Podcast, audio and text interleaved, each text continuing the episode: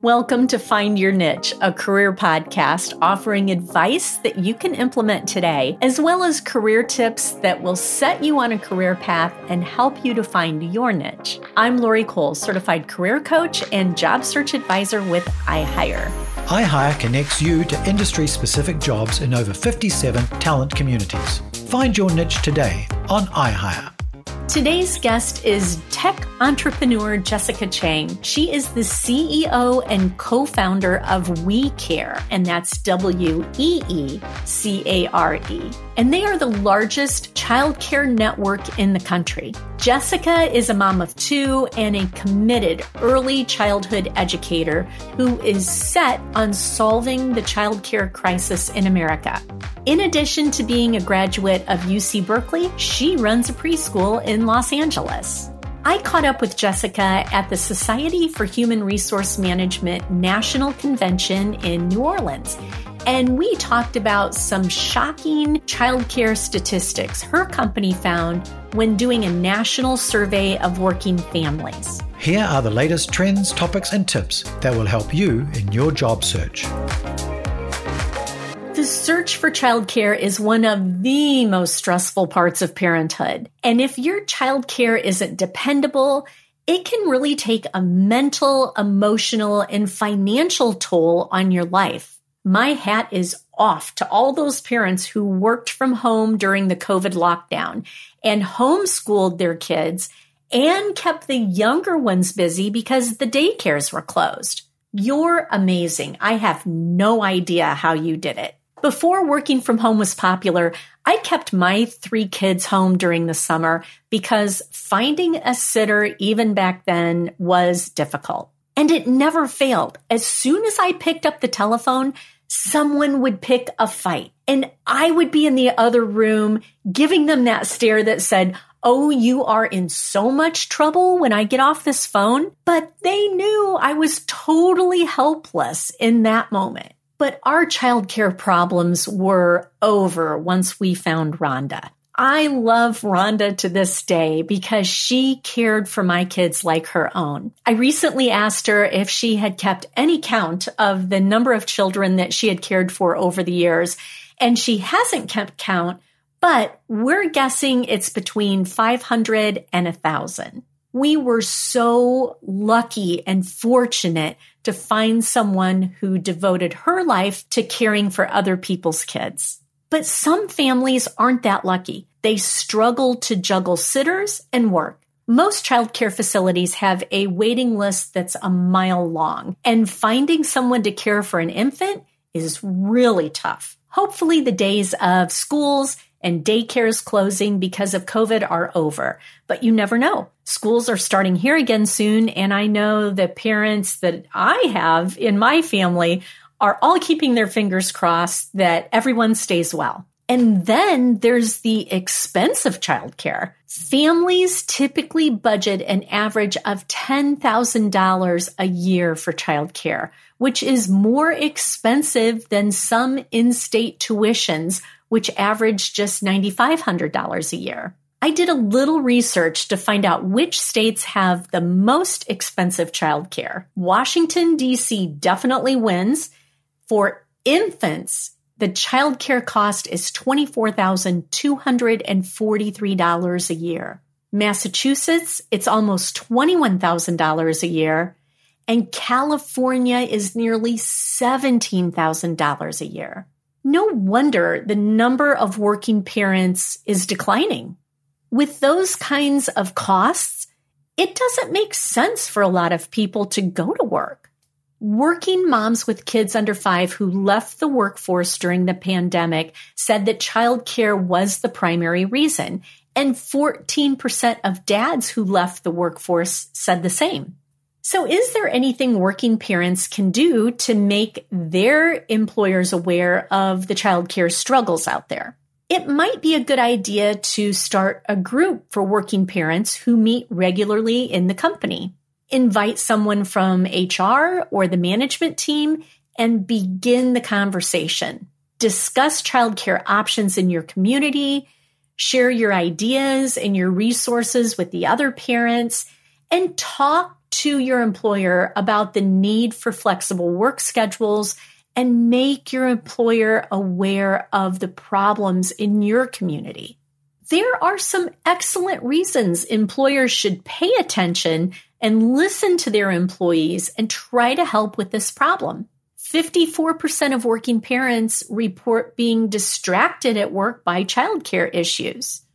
In addition, 55% of working parents have missed at least one day this year due to childcare issues. So it's not just the parents who are suffering financially, but it's also the companies, because that parent is absent and not doing their job for a day.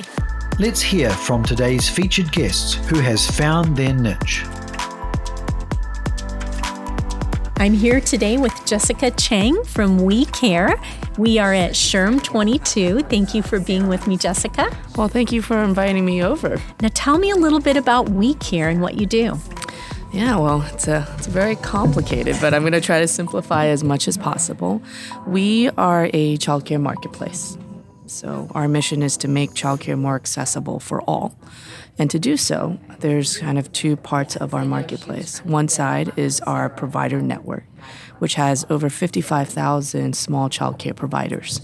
The other side of it is actually our employers and subsequently their employees. So from this angle, we help employers create childcare benefit programs that are really customized and dedicated to their employees and what their employees need, whether that is backup care, whether that is actually having assistance in finding childcare, to helping them create a stipend so that they can actually, the employers can actually help pay for childcare as well. So there are employers that are starting to offer childcare as a benefit.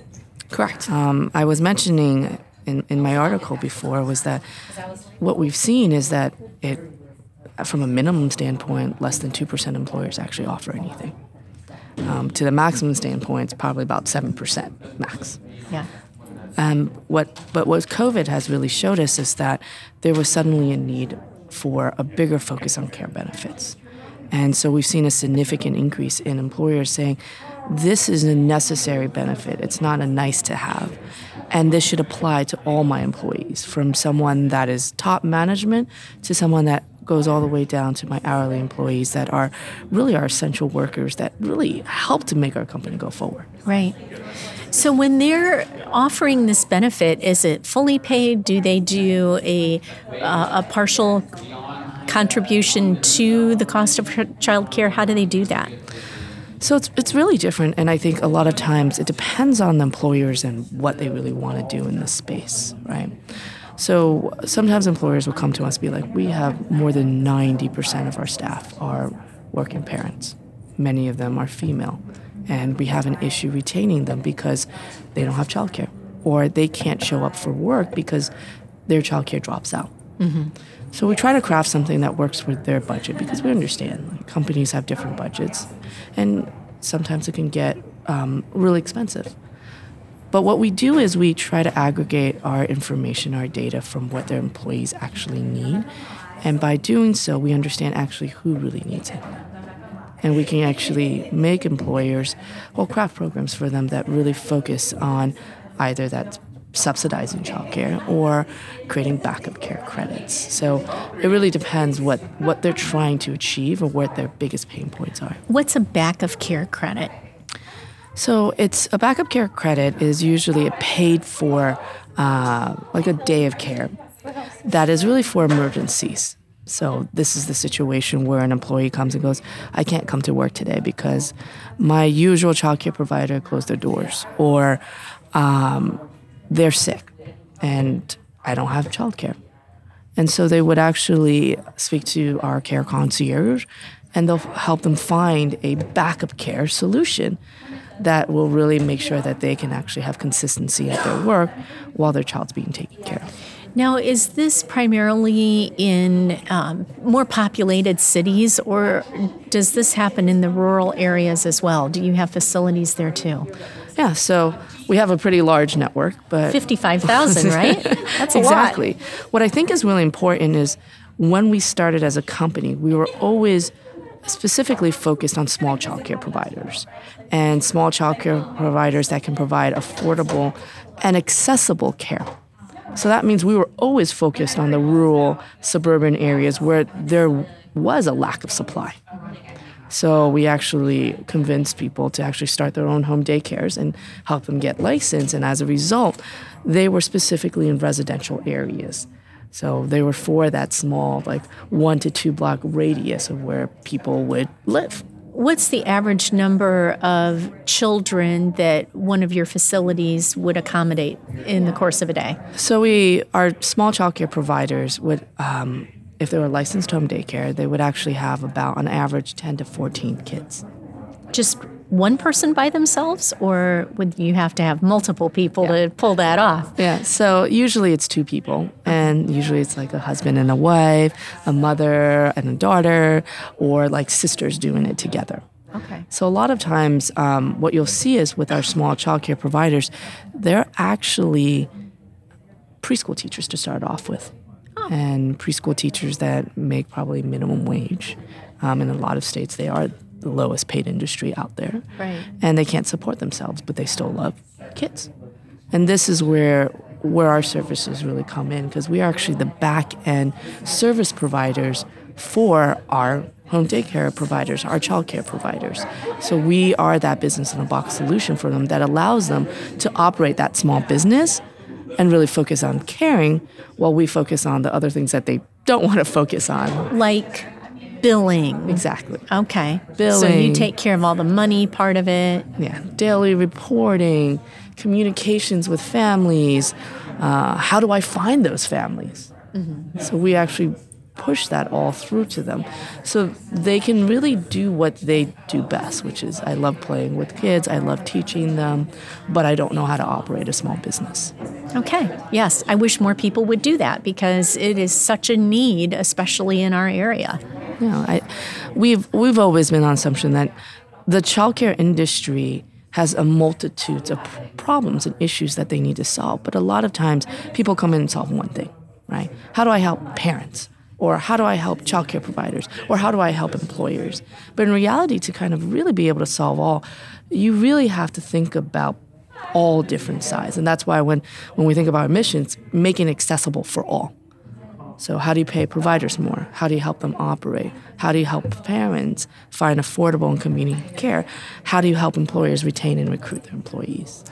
All right, so there's an article that you've been a part of helping to write, and your company has researched, awesome research in this article, but this is 10 shocking statistics about employers, working families, and the child care crisis. So let's just go through these quickly and name what they are. Roughly 10% of child care programs have closed. That's a lot. Well, COVID was drastic to the childcare industry. Just in California alone, we've had more than 30% of our childcare centers closed permanently. Oh, wow. And where do those families go? What do they do now? They're struggling. It forced a lot of women out of the workforce. I believe the stat out there, and this is not coming from us, close to 3 to 5 million women left the workforce during COVID and still have not returned. What's the main reason? Not having a suitable childcare solution that actually works for them. So when a childcare center closes, what do you do with your kid? You stay home. Yeah. You take care of your own kids. And then you're saying like, well, does that childcare center reopen? No, 30% closed permanently. So when you don't have a solution, you continue to stay home.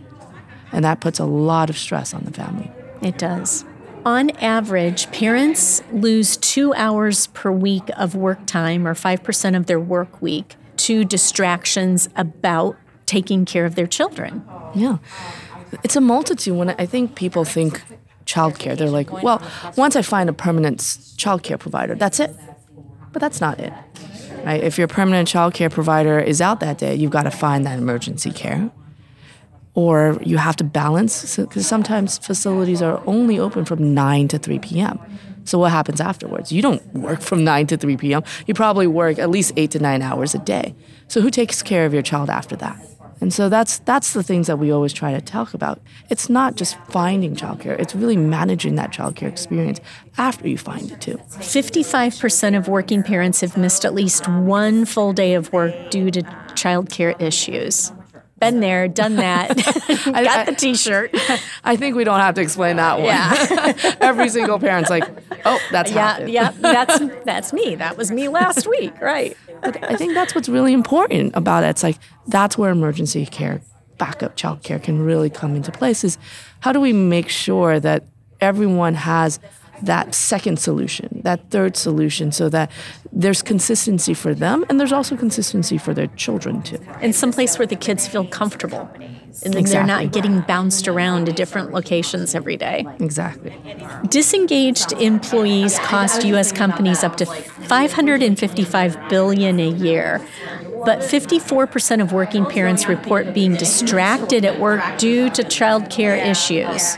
So I think everyone has gone through COVID where they actually had to work with their child at home. Oh, yes. And it's impossible, right? Your child's hungry.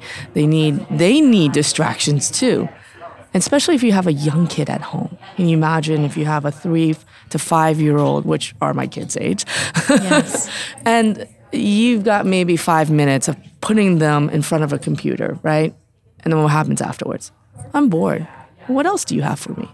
So how are parents supposed to concentrate, supposed to do a call when they have children at home? I've talked to a lot of employers. I said, like, hey, you know, we offered a hybrid work schedule where parents can actually work from home. And they're like, that's great for parents.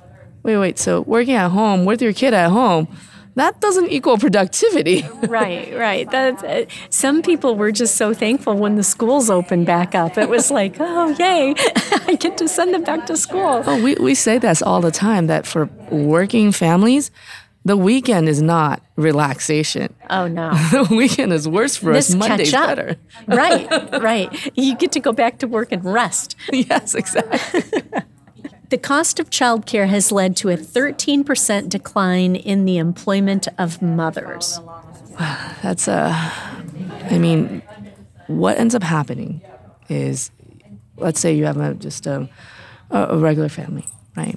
And they'll wait, whether that's your partners together or like girl, guy, or girl and guy, you start weighing out the cost, right? And what ends up happening is, as childcare becomes more expensive, at some point there's a tipping point that says, well, I don't make enough money. And everything that I make goes to childcare, and I don't get to spend time with my kid. Why don't I just stay at home? The cost of childcare has gone astronomical, and it's for good reason, too. Usually it's to pay teachers more, but it's a vicious cycle, right? Well, how do you pay teachers more? You raise tuition. Well, then how can people afford childcare if you raise tuition? Well, then how can you pay providers more? So that's why we actually work with employers on this, because employers can actually help pay for that cost of childcare, which makes it more affordable for families. So they stay at work, and then at the same time, providers are still made whole.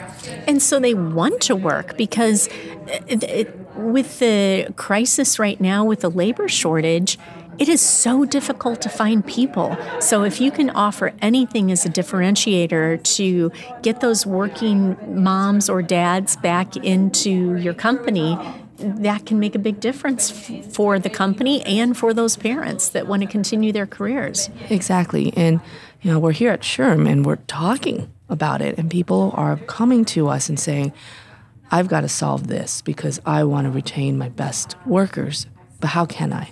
Right? How can I if I'm not solving one of the biggest issues for them, which is care? 35% of new parents who choose not to return to work after parental leave felt their child care options were unsafe. Speaking personally, I remember taking my daughter to a place where she just cried and cried and cried that whole night, and we were never sure what happened, but we didn't take her back. We took her then, we found our long-term child care provider. wonderful woman. She raised all of my children, and there was never, the kids always wanted to go there on the weekends. They were like, oh, are we going to Rhonda's today? And I'd say, well, no, you get to stay home with Mom. Well, no, I want to go see all my friends at Rhonda's. So, but that's the thing. When we live in a society where we have a childcare desert, which means and actually this happens to 1 out of 3 families, by the way, you really don't have any choices. So we've heard families really say to us, like, well, I just need something that I can afford that's close to me. So what about quality? Well, if I put that into the equation, I might not have any options. So we've created a society where sometimes the only option is a low-quality provider. And a lot of times that affects low-income families the most. And that's why, really, when you're thinking about childcare solution, you've got to think about providers too.